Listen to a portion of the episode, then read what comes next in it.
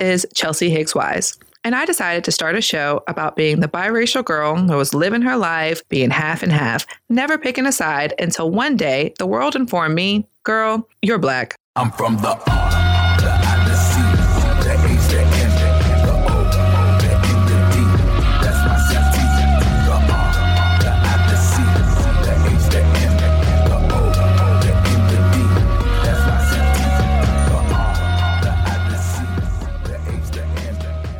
You're listening to Race Capital with Chelsea Higgs Wise. Today, our friendly producer extraordinaire is out handling some biz, so we've got the guest master here. Hi. Hey, Miss Busy Bee herself. Hi, I'm Melissa Vaughn. I'm with the show right after Race Capital, Municipal Mania. Mania, mania, mania, mania. Yeah.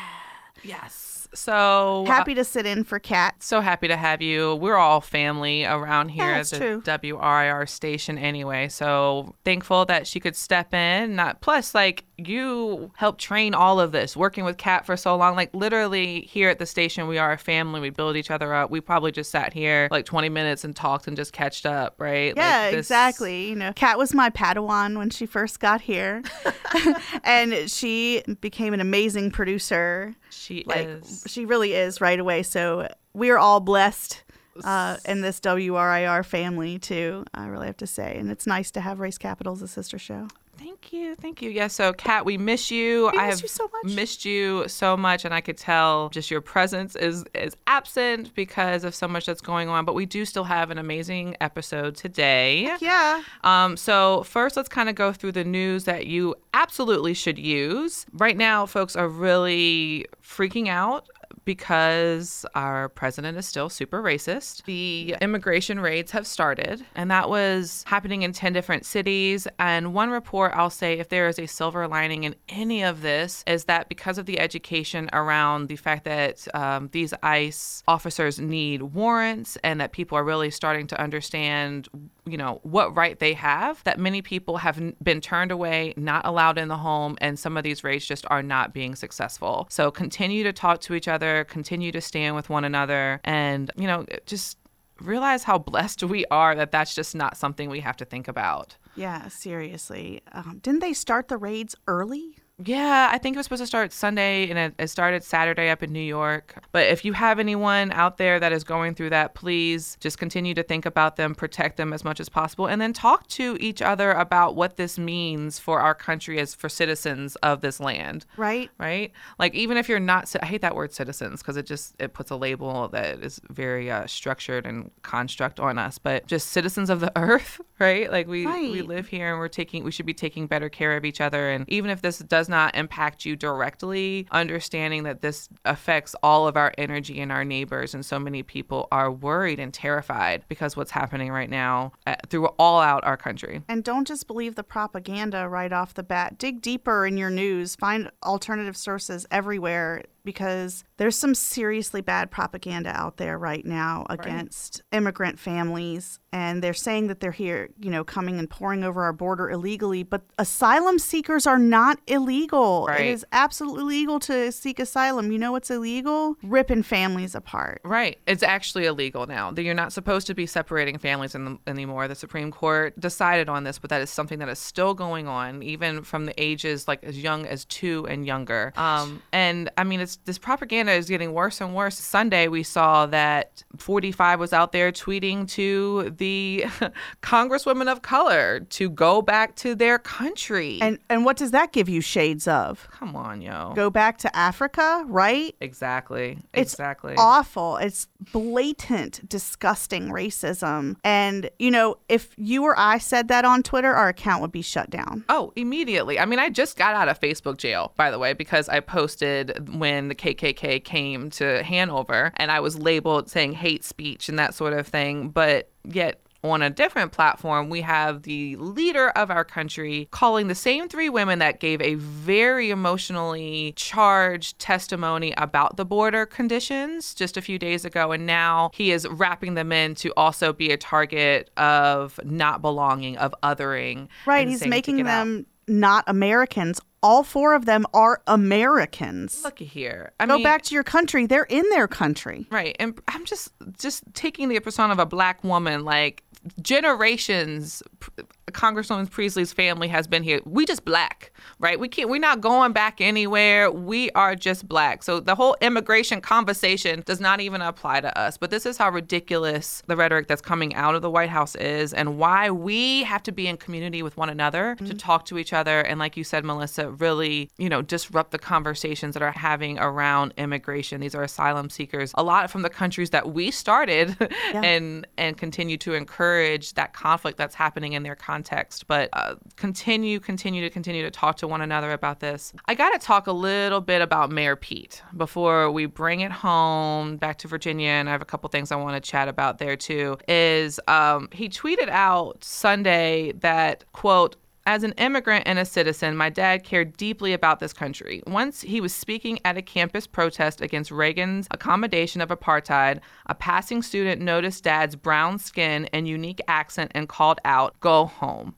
He answered, I am home. End quote. This tweet has brought up some um, feelings from black people, especially, even some of our black delegates here in the Commonwealth, about Pete claiming that his father is now of color, a person of color. He is brown and coming from somebody that has a zero polling with black people right now, Mayor Pete might be appearing that he's starting to uh, really cultivate a certain audience with people of color, brown people. I don't know. I I don't I have definite feelings about this, but as far as somebody claiming to be a, a person of color, I that is not mine to judge. I read that Look. and I was like, the sun doesn't make you melanated.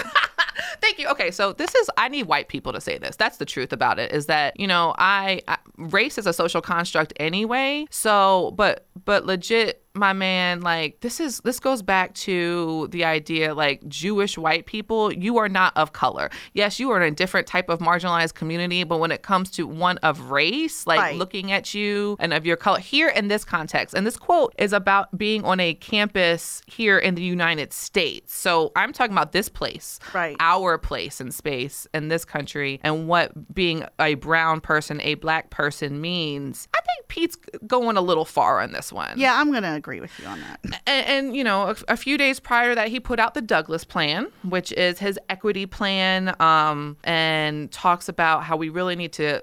Uh, dismantle the structures. I thought number one, whoa, you are super bold calling this the Douglass Plan after Frederick Douglass. Again, someone that is polling at a zero percent black people type of thing. So my He response is getting known more and more. I, I guess this is. I, I guess this is gonna work. I don't know, but and it, it has a, a lot of great language. We will see about these health equity zones. I know, just being right here from our place, Richmond, Virginia, where we talk a lot about equity. That usually just means giving money to white people and white people deciding where that equity money goes. Mm, what? I mean, Speak imagine on that. Imagine that, right? Yeah. So we've got um, millions of dollars of the culture of health that right here in Richmond um, Health Department that just got a whole bunch of equity money. Um, RMHF got lots of millions of dollars. They're talking about health equity money. Um, Initiatives of Change got almost two million dollars in racial equity money. So where in the world is all of this money going, and who gets it? Who controls it? And what are the outcomes of that? Because when white people start talking about, oh, we believe in equity, it still makes me shudder because equity would mean pass, literally passing the resources to people of color that are in those communities and allowing them to have all of the decision making mm-hmm. behind those monies. Oh Lord, you really think the white man is going to get up off of money decision making? We are still in the formal capital of Confederacy, I know right? we are. Right. So here we are, Mayor Pete coming out with an equity plan. I'm not saying it's terrible. I'm just saying I got questions. Coming all the way back home, and speaking of equity, Duron Chavis, friend to the show, is hosting a farm to table fundraiser, and the city of Richmond decided to come in and charge them about $900 just to use the garden. Which is their community garden. Right, and it, and literally, Duron and a cohort of people have been out and tended to that garden, made it what it was, built it over up over the last few months. And so now that same community that built it up went to try and use that space to have a community and also raise funds to do more of this good work. And the city said, "Oh, well, you're charging, so we gonna charge you nine hundred dollars." Now this got nine hundred dollars Insane. insane. So it was a 20 person event at $50 a person. They would have literally made $75 after paying the city for this fundraiser. Twitter got a handle of it, and that means that people started calling, emailing, and there was an update that came out on July 14th. Duron Chavis's um, Twitter at Brother Manifest update that the city agreed to waive the fees for the community gardens events that used to support the community gardens as long as we send them an email notifying them of what we're doing in advance. Because you know what? We need permission. Always. Always Gotta need need permission to be in your own space. space we built up. But you know what? That's and that's that's our theme right here in the Formal Catholic Confederacy is that we have to ask for permission to continue to liberate ourselves and build up our communities. I love this tweet thread that Duron did though because he he gives a major shout out and thanks to everyone who tweeted, called, and emailed. And um, apparently it said that the city park staff did mention that he hoped that he would tweet something positive. I So- saw that and I was like, all right. So Duron Chavis is my hero because the next tweet says positive city tweet colon. The meeting to address community garden org- organizers doing events at community gardens was perhaps the easiest meeting I've ever had. I was low key flabbergasted. They thanked us for the work and were happy to work out a solution. End quote. So I, again, I, I just this is a very very interesting model of how things happen Mm-hmm. um, here in the community and why these voices matter. So and stop telling me that Twitter doesn't matter. Right? That's where all of that started, right? They even mentioned something about Twitter, like that. The fact that they even asked something, I hope you tweet something positive, means is this Twitter Twitter community, this digital community, is a force. oh, yeah. The Richmond digital community is so strong. Yep, It yep. really is. So kudos to Duron and everybody else who supported him in this because $900 Come to be on. in your own space that you built up for your people, forget it. But we about equity though, Melissa. equity. Equity.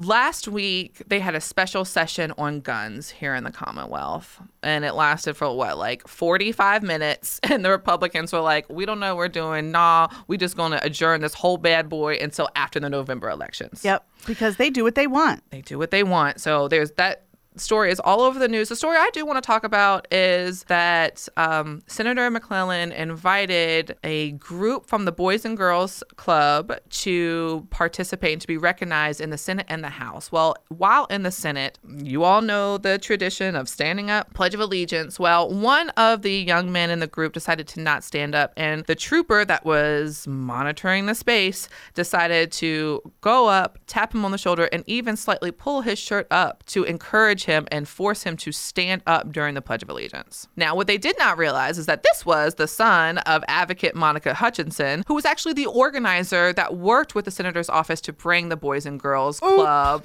there, right? So there was a uh, lovely ally in the audience that tweeted out watching this entire experience go down. So I was actually doing the thing on Twitter and I was like, Monica, do you know was this one of our kids? Because I was there at the GA helping organize y'all. It was it was a mess, but it was great. It was amazing experience for all the students. But I was like, who was this one of our kids? And she goes, Girl, that was my son.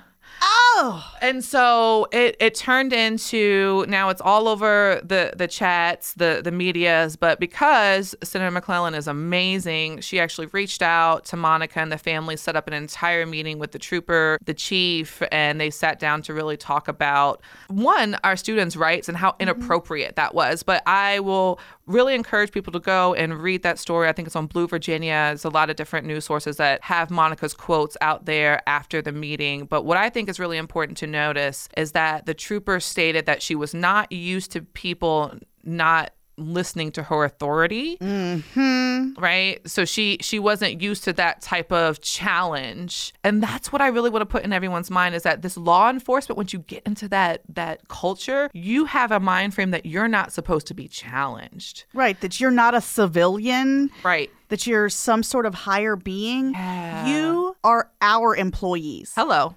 The the authority that you've now taken on has created a system of fear and mm-hmm. hierarchy that's not okay and actually quite opposite that's keeping that the entire session of special session was there for it's really trying to take our power back but i, I want to challenge everyone when we're thinking about authority and law enforcement why it's so important right now to understand the culture that we have to shift in our central virginia law enforcement and again all i'm just going to put out there all the work that's going on with richmond um, accountability project and them making calls and asking people to come out july 23rd at noon to really hear about the public safety committee here in richmond. There are just places to to be involved. If that kind of stuff gets you excited or you feel passionate about that here in the city you can do that and to get involved. Finally my last word i, I want to talk about in the news that happened here in the central commonwealth last week was former governor wilder. It was found in the investigation that he absolutely did kiss that young girl on the mouth mm. un-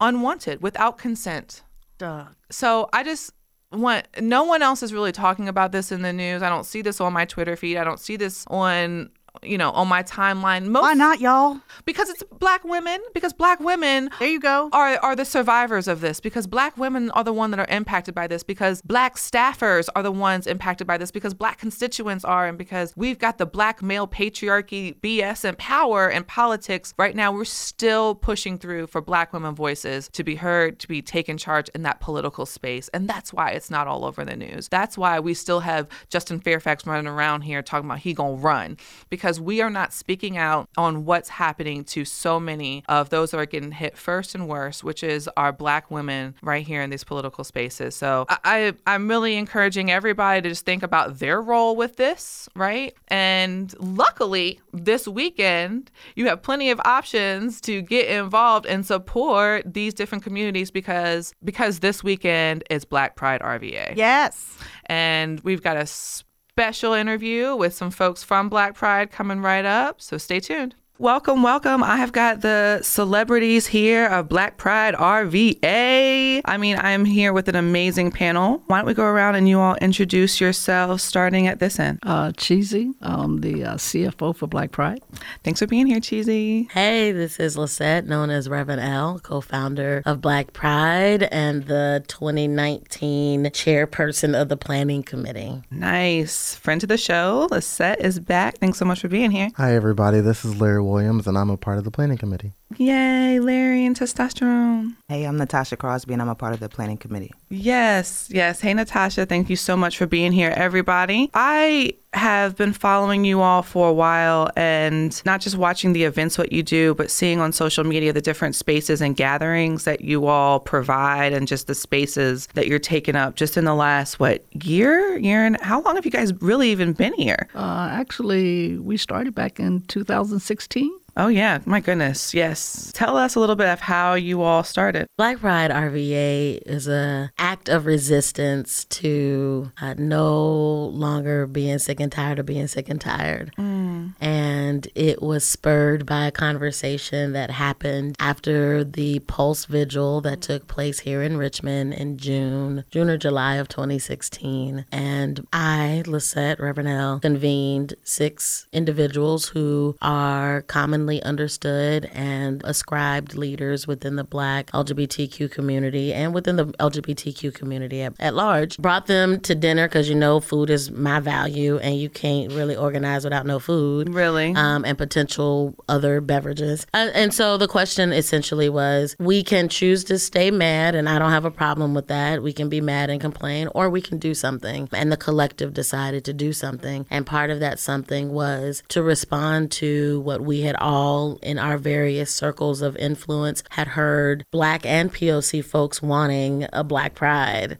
Uh, and so that's how it came to be. And um, we formed as UGRC in September where uh, 2016. And so, for those listening, Black Pride RVA is a program of us giving Richmond Connections, which is UGRC. And our mission is to improve the health and wellness of Black LGBTQ persons in the greater Richmond area. Do you guys have a website? Our website is under blackpriderva.com, and we hope to this year be expanding our UGRC footprint. And when we talk about how we came into being, it was really in response to community need. It was in response to no longer wanting to feel overlooked and left out. Mm-hmm. People knew who we are, they knew who to call, they know all of us. And so from there we started the the work of doing Virginia's first ever Black Pride that we did in 2018, which was a huge success. Us giving Richmond connections, that even that name really does send a message of what the purpose of this collective. And I love that you all use the word collective. It it started from this collective and now it's not just a committee, it seems to be a community that you all have built. How did you all individually join the the team? I'm looking over at Cheesy.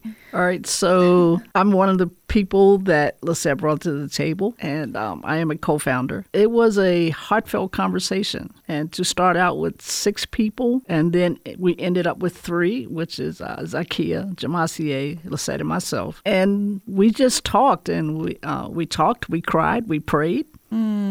And um, We got a little angry with each other. Yes, we did. We had that conversation as to what it would look like and uh, how people would respond to what we were trying to do. But inside, we knew we had to do the work. And what were some of the things that you all thought the responses, right, that, that you might be hearing? Because starting a Black Pride, right, anything Black starting, you know, is going to bring some talks in the town, especially in the former capital of the Confederacy, right? But what else comes with the intersection of building something like Black Pride? So, speaking uh, about that, and all actuality, that was the first thing we heard. Why are you having a black pride? Why? Yep. Why do you need a black this or a black that? Why can't we all mm-hmm. just come together? But it wasn't a separation, mm-hmm. it was a need for us. Because if you're not always being asked to come to the table, sometimes you have to create your own space. Not just sometimes. Yeah. And so that's what we did. We created space for us and other POCs. And we are all inclusive. Everything that we do, we do it with everyone in mind. Right. And that's really the important thing and something that we talk about a lot here on Race Capital if we're talking about the intersexual continuum of things and a hierarchy of human value. If that if you are working with POC, especially in the queer community, then that moves upstream, right? Privilege and access moves upstream. And so if you're starting with white men and at the top of the human hierarchy, we're never going to see it. So really collecting it, it's all going to reach us eventually. So that idea in mind of working with a platform that comes from that lens is so important for people to keep in mind. So it's amazing that you all have kind of created that. Larry, I'm going to turn and look at you. How did you get involved? Lisette came to me one day and was like, I need an assistant. I need some help. Say it. A- and me being new to Richmond, um, back then I was looking for something different. I was looking for something that wasn't that was outside of my comfort zone. I wanted to connect with my people. I wanted to feel at home. And I said, I'm not doing anything. Sure, let's let's just chat. And I remember the first thing I asked her was, "What is your intention?" Um, that was important because I didn't want to do something just to do it. I didn't want to be a part of a group just to be a part of a group. And Where are you from, ended- Larry? I'm from originally from Anchorage, Alaska. Okay. Anchorage, Alaska. My mom's in the military. All Uh, around. Yeah. Okay, gotcha. So when we had the conversation, it was great because she really opened my eyes to what it really means to be a person of color.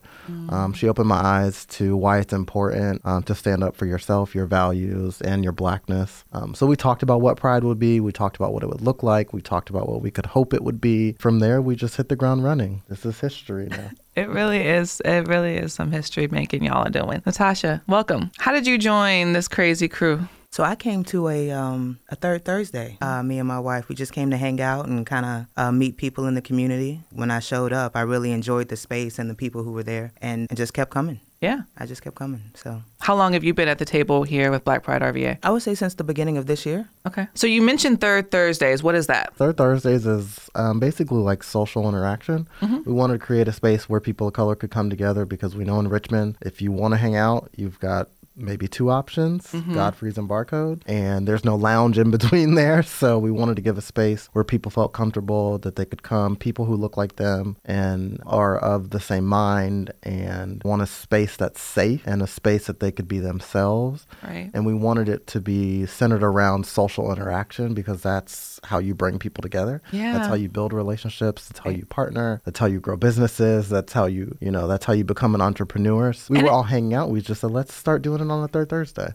And I love that you you all are putting that emphasis on the social piece of it. Lisette er, mentioned earlier food and drink, right? And I talk about different hierarchies of things and privilege and access. And white people are taught how to network, right? Whether they know it or not. These engagements, these setups, these teas, these fraternity meet out things. They they're all they're doing is grooming each other to socialize in this way to learn and talk business. And that's just not things that people of color get or do even understand. So when we go to a lot of these meetings, we don't get that. So what you're doing right now is just bringing all it takes is just bringing people together, which is again why I tell you watch out when they're trying to separate us and disperse us because when we come together, imagine what we can do. And when we have that joy of social inter- interactions, imagine what we can do and think of. So I love the idea of third Thursdays. And do you all just kind of uh, bounce around Richmond? How does that work? Yeah, we try to pick places that are obviously black or have someone who runs a business POC. But if not, we'll find a space and we'll we'll uh, we'll hang out. We'll You'll take pull up some space. We'll we'll take over. I know. we'll that's we'll make our presence known. I think because at the end of the day, people number one they don't see you, so they don't even know that you're there. And I think at least being in the space gives them the option to see.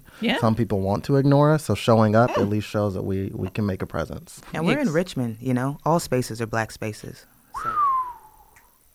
I'm gonna say it. We're gonna take over. Yeah. This is um, the second official year of the Black Pride RVA event, correct? And you all had a theme. So what is this year's theme? So this year's theme is Community Matters. Okay. Like, Someone help me explain why community matters in this context of blackness, queerness, prideness, Richmond, Virginia is. Community matters is the the theme this year because it's important for uh, Black people as a whole, but LGBTQ Black people to know that one, there's community here for you in Richmond because that's you know like Larry was saying, that's hard to find um, out here. So we want to let everybody know, hey, we're here. One, and and that we're a resource for you. Mm-hmm. You know, we want we want to reach out to you. You want we want you to reach back out to us and feel this community. You Yeah. know, be a part of it. Yeah. So, what about white people? Are they like, man, I really like, because there are a lot of liberal, want to do well, intentioned white people, and they're and they don't know what to do when something's called black, and like, is this for me? Do I go? How do I support? What are your answers to all of all of that when a white person's like, can I come? I have this great story. I just was telling somebody this last night. We were at a we had a booth at Virginia Pride last year and we had this white woman come up to us and ask, I mean, you know, I just I just want to be able to be like, you know, I don't want to take up space, so, you know, like what can I do? Like can I come? You know, like how can I? And I was just like, "Okay, give us some money." And her face was like like went flat. right? And so after the like shock wore off, I was like, come on, like we just because we're called Black Pride RVA, it's for everybody. It's community. So come be yourself. Yeah. Right? Right. Come hang out. It's a it's a party with a purpose. So now we'll still take your money. Hello. Right. Uh, we can talk a little equity. PayPal is ugrcrva at gmail.com. Cash App is dollar sign UGRC in the event that a listener would like to donate to the cause. So We ain't set an Instagram handle, a Facebook, a website yet, but you know the PayPal and the Cash App. Okay. I, listen. Listen. So I think one of the mad this- that at all.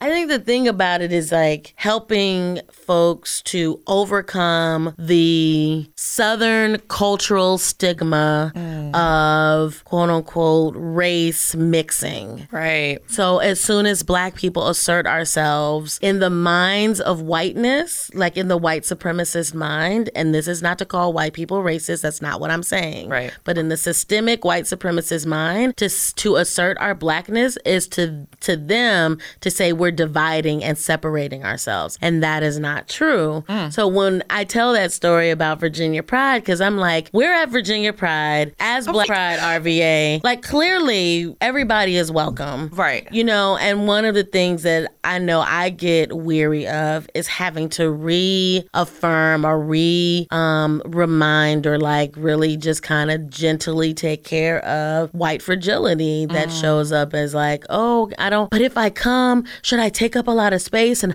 I don't want to, like, listen, if, when you look historically in any black community, anywhere, anytime that somebody that wasn't black showed up, we took care of them. Right. You came in, you got a plate, mm. you got a glass of water. Mm-hmm. We, you know, like we always, that's historical fact. Right. It's cultural. It's cultural. Right. It just fits into our mindset of village care, of what do you need? And it, and it is that food, that nourishment, that giving coming from the earth, right? That is part of our gift to to give people why I love being in black homes. And something you said made me want to pull up this tweet that I was looking at and I needed to poster on my wall and on my like background of all things. I need to repeat it a hundred times. And it says, How much of your racial justice work is explaining things to white people versus liberating marginalized folks from thinking they must explain things to white people. Yeah. Every day, all day. Girl, I sat there and I just, I just, I was like, I need to let this sink in because so much of my energy, you know, and, and, and that's just wasted. So I, I understand the work must be done. Half of my family is white folks, right? I'm never going to escape this. This is why I understand part of my work is this, and I try and be comfortable having these conversations when I get paid for it. So it's these moments where we have to explain it to you. Just show up, just like we show up and support, because we come in your spaces all the time, and and you expect us to be there, and then question why we ain't there, we don't show up, right? And like, where, why can't we get black people come? And I just want to say, I, I, also want to point out like the double entendre to our theme this year. Okay. Because part of this is like, this is a community matter.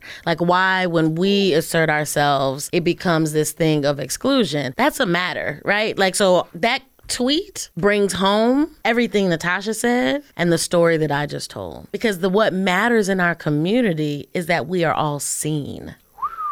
Yeah. And that is a matter that, particularly in Richmond's LGBTQ community, we've been having iterations of conversations about race. Mm-hmm. And I have recently, as a co founder, been feeling like proud about our existence. Yeah. Really being a form of resistance and reminder to the broader community that this is still a community matter and we matter. And that's gotta that's gotta translate. I don't think I could be around this one all day. I say that every time I'm around Lisette, it's like, yo, you, you, Revenel. Um, but really, though, the idea that this is a community matter, right? That this is now a concern, this is a talking piece, this is something of why community outside of just an event, right? This isn't just about an event. This is about you all being seen. And by the way, you have to show up to see us, but it's also about bringing this community matter to attention. And so, what do you all want people to walk away feeling like? And what are some of the events that people can really look forward to during Black Pride? And make sure you shout out those dates too.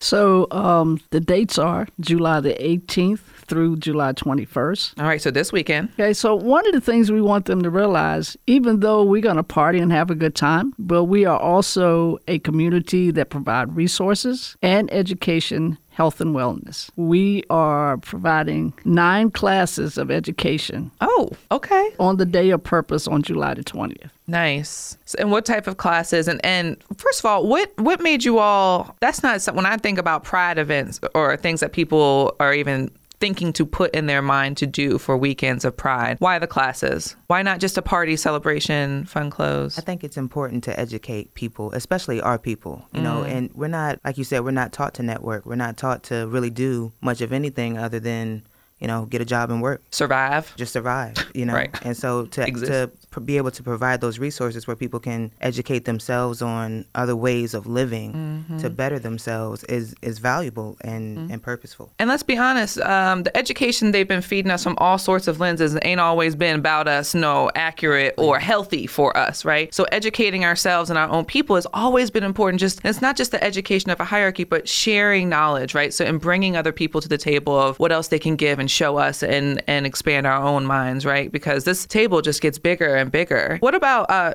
hetero people, straight people, they're like, I'm not black, I'm not queer. Is this, you know, like what are you what are you saying about not just about the event, but about why community this is a community matter to them as well? So the event is open to any and everybody, Right. regardless of race, sex, I'm being real extra, but I want to make the point real clear. That's the thing.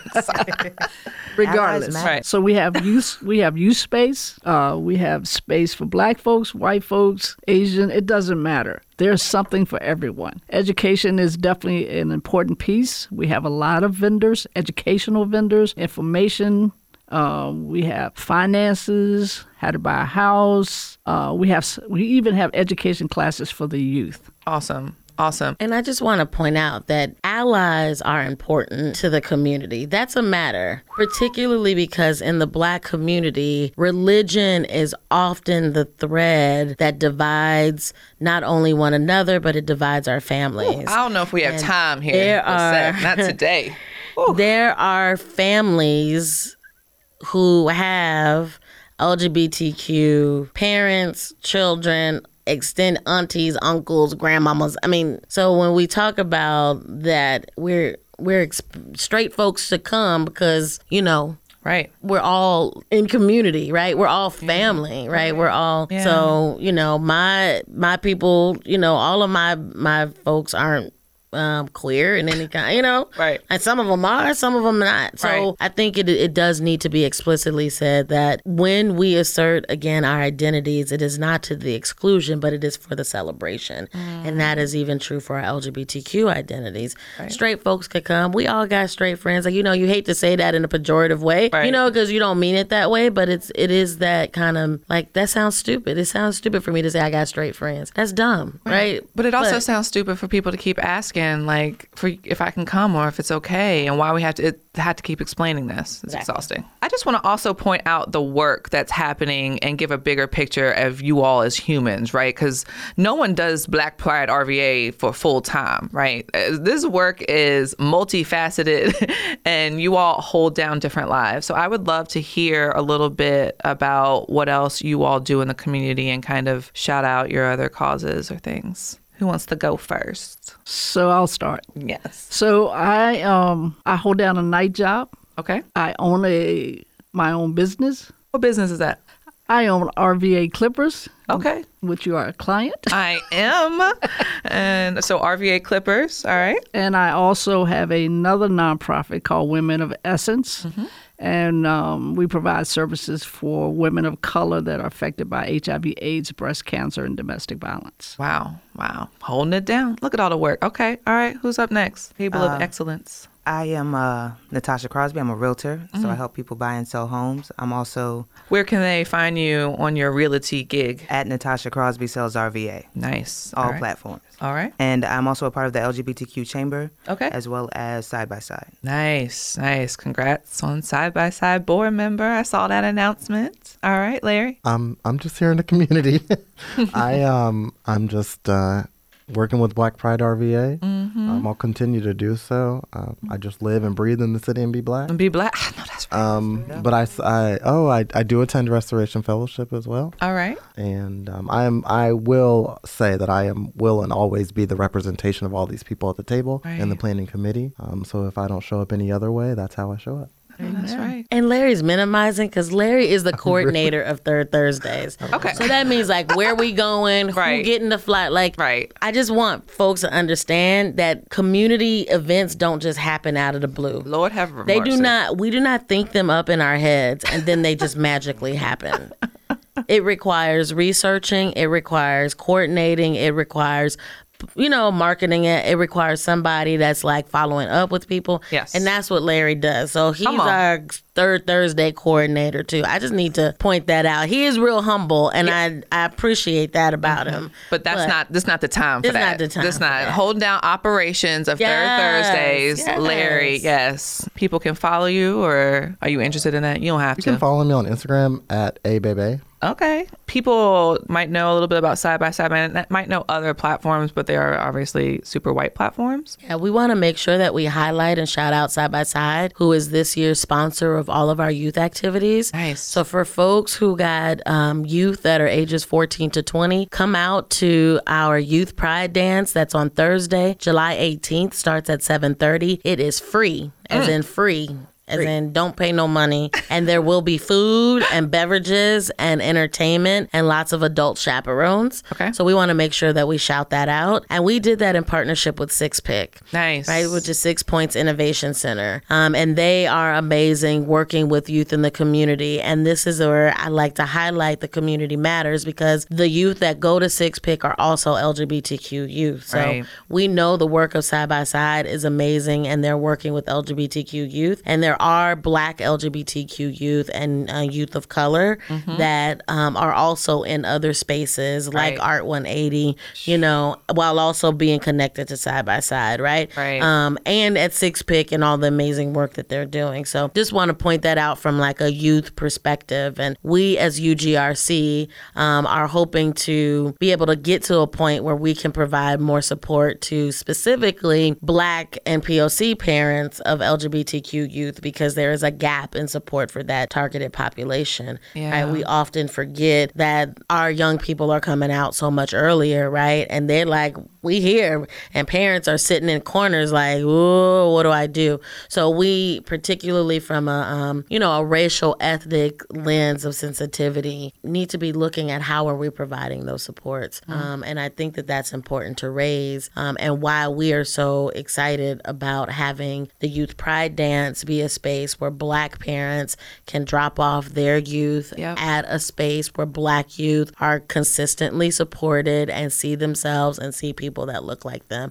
And we're grateful for this uh, partnership with Side by Side to be able to provide the funding, you know, and the Mm. To make it free and to make accessible. it free and accessible. Yep. Yep. And the leadership of Six Pick to you know also make it free and accessible. Shout out Jackie Washington. Yep. Yeah. Yep. And Kim Gomez. Kim, yep. Yeah. Yeah. And that pipeline that you're mentioning, right, with Black youth is so important, whether it's on educating or just creating that space so that they can also see that their community matters and that there is a community for them. And, you know, we're talking a lot about suicide and Black youth suicide that's all over the news. And that's just something that I, I even was touched with when I was younger. And so having these spaces and being seen is something that can provide that hope and that persistence, right? It's you all's being and existing, it just as you said, a matter of resistance earlier. And I was just also think of, of persistence, right? Of can continue And to resilience, go. Of- yeah, and that resilience. So it's important. And I always talk about intersectionality, but what you all are doing in the South is so important and to highlight why, because when we're talking about advocacy a lot of times, and then, and I think in a very political mind at, at most, sometimes they talk about issue based things. So you either black stuff or queer stuff or housing stuff or drug stuff. It's like we silo all the stuff and we don't ever talk about it together. So what you're doing right now is so important for people to have to think about about what's going on. Yeah, and I just want to also, you talked about HIV. I want to highlight Nationz Foundation too, right? And as um, Cheesy mentioned, Zakia McKenzie, who's a co founder of UGRC, you know, and the um, executive director and founder of Nationz Foundation, Yeah. that has the only mobile testing unit in the Commonwealth of Virginia that is doing uh, grassroots kind of testing with Right. communities that uh, departments of health are not reaching. Yep. Right. So when we think about the ways that HIV um, pandemic impacts Black LGBTQ organizations, we also have to realize that the way to address that is not only coming together in community, but really spotlighting and highlighting the folks that are on the ground. You know, doing um, multi-day events like Nationz just did for Yep. the National HIV Testing Day. You know, in communities like at the corner of Brook and Azalea Hello. hello, right? um, uh, and that um, has a mobile testing unit that also has a mobile food pantry, Oh, yeah. right? Yeah. So come on. people that get- intersection again. So you're not It- just that health. It's a, it's a roundabout holistic thought. And Zakia's out here been doing this work for or ever. yeah, Right. And so building these pipelines and making these spaces. So here's the thing. I, we, the panel, you, the folks that were available for today, we are all allies to our sisters, brothers, and siblings, right? Our black trans women who are being disproportionately killed. I believe we're at 11 or 12 just for 2019. We also have amazing activists and advocates that are right here in this city. Yep. Um, your sister, Austin, Austin, that we love, um, Zakia, Essence, and we know, right, that this work, uh, sometimes there is work that has to be done by the people for the people. And, and as allies, um, I love for us as Black Pride RVA to always realize that our table is open because there's always going to be a perspective or a, a lived experience that some of us cannot adequately or accurately lean into. But when you know who to partner with, when you know who to allow to speak for themselves and not speak on, on, on behalf of someone. So when you ask, when we think about how community matters, I, my role and our role as Black Pride RVA, with our co founder being a black trans woman, is to elevate the voices of black trans women to bring awareness and reminder to all of us that they matter, that they're a part of our community, and that we need to be able to say, beyond just saying her name, we need to be addressing the systems that allow that to be in space, which is also why straight folks need to come to Pride because black trans women are being killed by straight black men who are threatened right Yeah. by their masculinity because of conservative sex negative theologies that are perpetuated within black communities and therefore right so we're talking layered stuff Right, right. that partying with a purpose, having education there, it all kind of works together. Because none of us, I think I can speak for Natasha and Larry and Cheesy and myself, we would never, none of us could feel comfortable talking about the the lives of a black trans woman the way that if Zakia was here or Essence was here or Austin was Right, here. right. But we as allies know what it means to stand in solidarity. If we need to march, we gonna march. If we need to raise, you know, so that's what that's Mm-hmm. what also I think we cannot forget within the LGBTQ community, Right. particularly as Black folks, is that this work and the history of Black prides in this country came out of us coming together to protect us and to uplift us and to make sure that we are expanding the table for us. And sometimes that means modeling for other folks. Right. And sometimes that means we're learning and expanding as our own selves. Right. But at the end of the day, when people come out to Black Pride RVA July 18th to the 21st, right? Uh, this weekend, they come to the paint night. They'll see black, beautiful bodies. Tickets are only $25. Go to blackpriderva.com. Right. They drop their youth off at the uh, Six Pick Youth Pride Dance, We the Funk. Okay. They come out Friday night to celebrate, and we're gonna make a huge announcement of the Root Awards, our inaugural Root Awards for amazing grassroots organizers and people doing the work. And uh, then join us at Godfrey's afterwards to do a meet and greet with Miss Black Pride. Join us on Saturday for the Day of Purpose, um, 10 to 4, and the after party, 9 p.m. to 2 a.m. And Sunday, we're going to church. That's a whole nother show, but we going to church. Whole other and then we going to the park. And we're going to tailgate at the park. And it's BYOE. Okay. So for the listeners, BYOE means bring your own everything. we have reserved shelters. Table, chair, water, cups, soda, ice. I can continue. Bring Go it. ahead, Operations Larry. Please bring it by. Mm-hmm. Bring it by and show up for your community because community matters. Oof.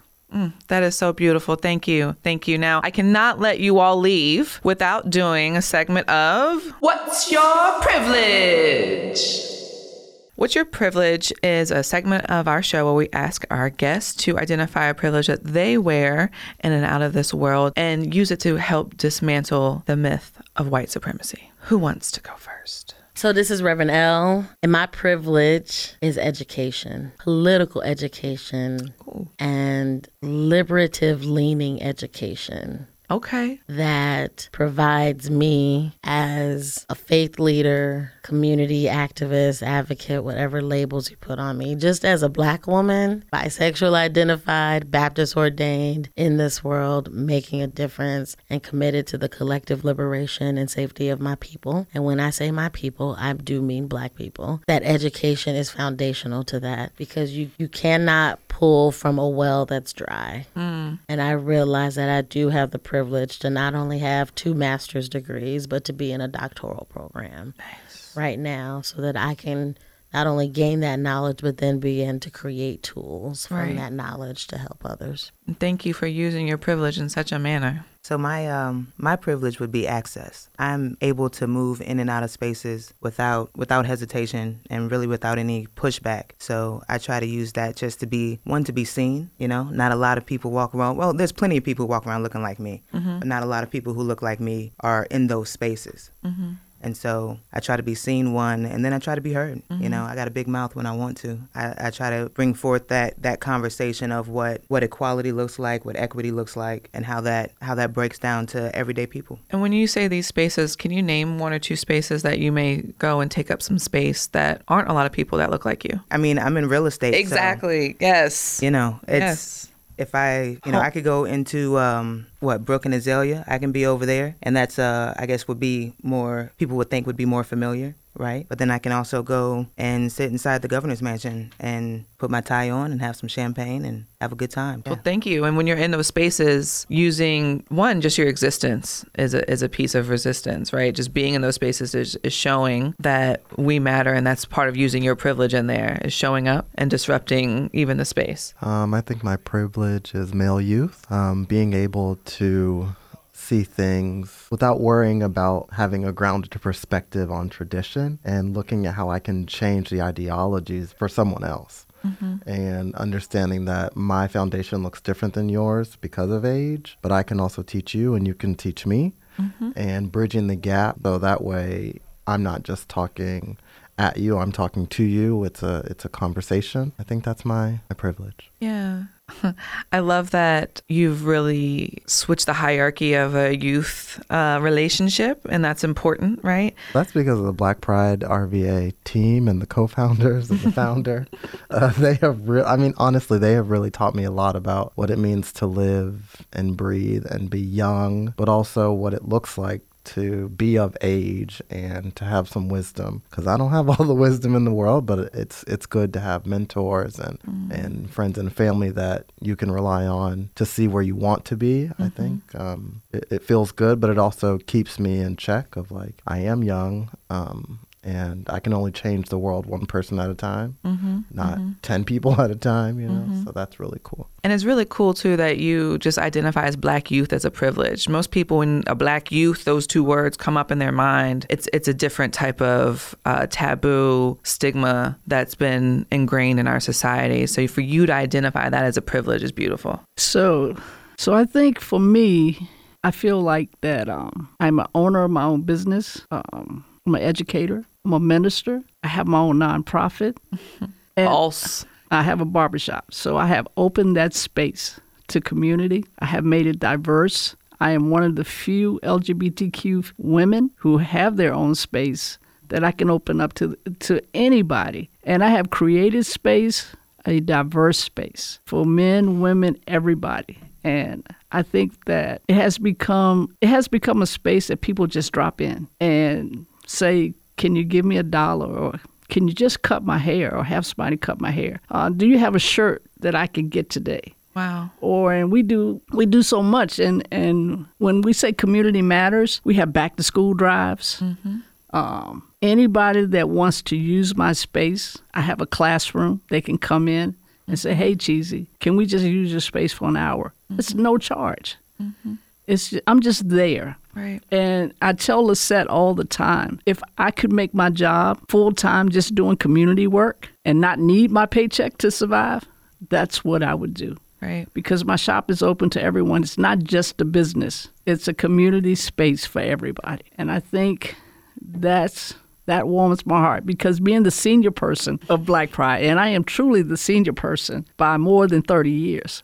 It it's it's um it's been wonderful. I kind of feel like the mom because I say these are my boys, these are my girls, and and you know, and they kind of put up with me because I'm kind of old fashioned, like, and I don't always know the right words to say, but I mean, we've grown together. We're like a family, and um, this is good. Stay it's tuned for uh, kickbacks at the barbershop. Yeah, no, Yes. and I mean just identifying your your space as and to be able to give access as your privilege, right? Like that's not something you hear white people identifying as their privilege, right? But that is what it looks like to people of color when experiences have brought us to a certain place, right? And the idea of built environment in a physical space is so important for queer POCs here in the formal capital of the Confederacy. So the fact that you own your own, you have your own, it's open up and people can come and feel comfortable enough to just ask. And that is something that keeps you going. And just for all of everyone that's listening too, on a personal note, you know, Cheesy is not just my barber. She's opened up so much for me and the community ideas and craziness that I have, including our, our yearbook project that we just had that we all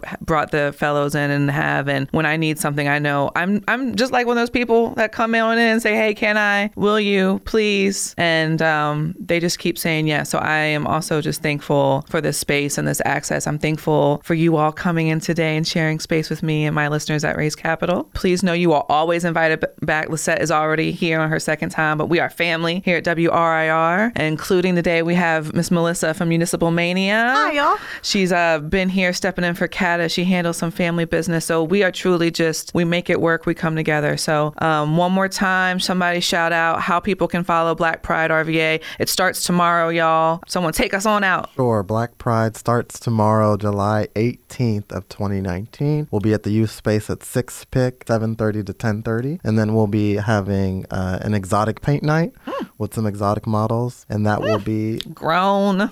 and that will be at Studio 23. And that will be two showings, one at 6:30 and one at 9:30. And then on Friday, you can uh, come and hang out with us for our reception. We'll be offering and providing uh, the Root Award, uh, which we're very excited about. That will be that will be at Urban Hang Suites, and then we'll be heading over to Godfrey's for our meet and meet and greet with Miss Black Pride, and then we'll party the night away at Godfrey's. And then on Saturday is our big health and wellness fair, which will be at Diversity Richmond, and that Day will of Purpose. the day of purpose, and that will be from 10 to 4. And then that evening, you can meet us again at Diversity Richmond. We'll be having our kickback party. Come and hang out. And we'll be at church on Sunday at Mount Vernon. And then we'll be at the Pride in the Park at Bryan Park. Bring your own everything. Everything, everything. And where can they find you online? At Black Pride RVA. At Black Pride RVA at everything, y'all. Follow and support Yes. all the platforms. At Uh, Black Pride RVA. If you even have a question, you. you. can email Oh, us. go ahead. PrideRVA at gmail.com. Y'all got it. Thank you so much for being here today. thank you, Thank Chelsea. you. See y'all you, later. Chelsea. I always love being in spaces with the Black Pride RVA crew. That was fantastic. It was. And my biggest takeaways were that you don't need to be black or queer to come out and represent. Nope. Um, we show up for pride all the time. So this is Black Pride. How y'all gonna show up? That we're in community. This is not just about an event. It's like the holistic, our health experiences, our access to transportation, our access to shelter. We've got to be thinking about those that intersect with not just black and queerness, but you know, it, it goes beyond this weekend, y'all. And finally, it's just what does our RVA look like now, right? And realizing that these black spaces are being created for celebration and moving forward in our place and space in Richmond, Virginia, how are we going to continue to celebrate this even after Black Pride is over? I look forward to hearing all of that from everybody and you all showing up, and I'll see y'all this weekend. I'm from the